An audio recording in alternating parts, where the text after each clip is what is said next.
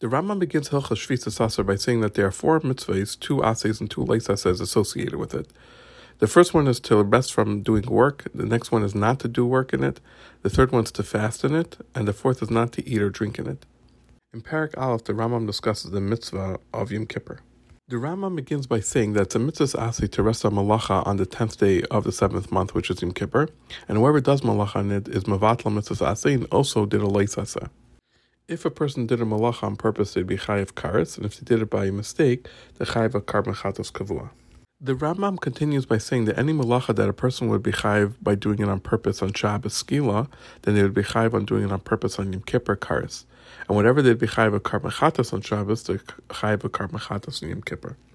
Additionally, anything that's also to do on Shabbos, even though it's not a malacha, is also also to do on Yom Kippur. And if he did it, he gets makas mardas just like they do it on Shabbos.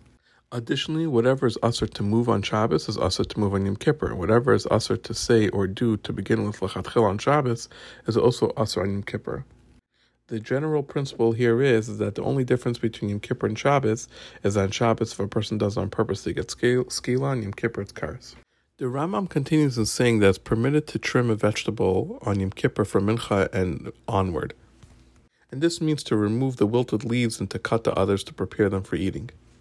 Similarly, it's mutter to crack open nuts and open pomegranates Yom Kippur from Mincha and onward, and this is in order that a person should not feel stressed out about coming to eat later.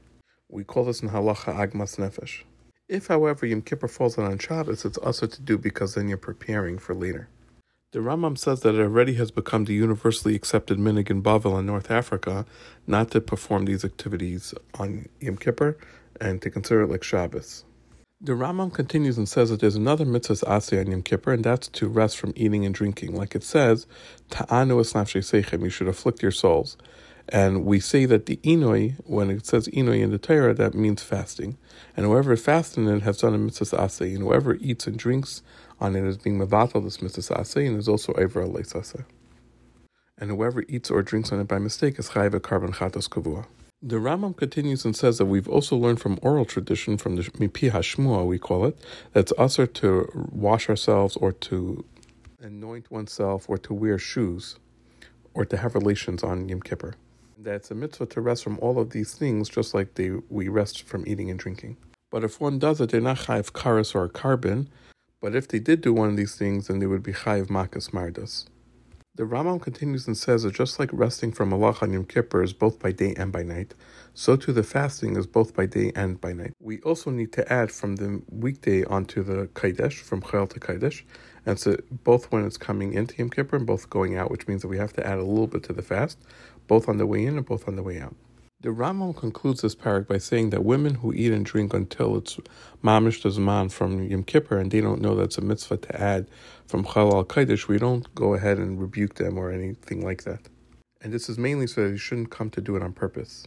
And the Rambam says because it's impossible that a person should have a policeman in everyone's house to warn their wives. And therefore, it's preferable that we should leave these people that do this by accident to do it accidentally and unintentionally instead of intentionally. And the same principle applies to other similar halachas that we follow this idea.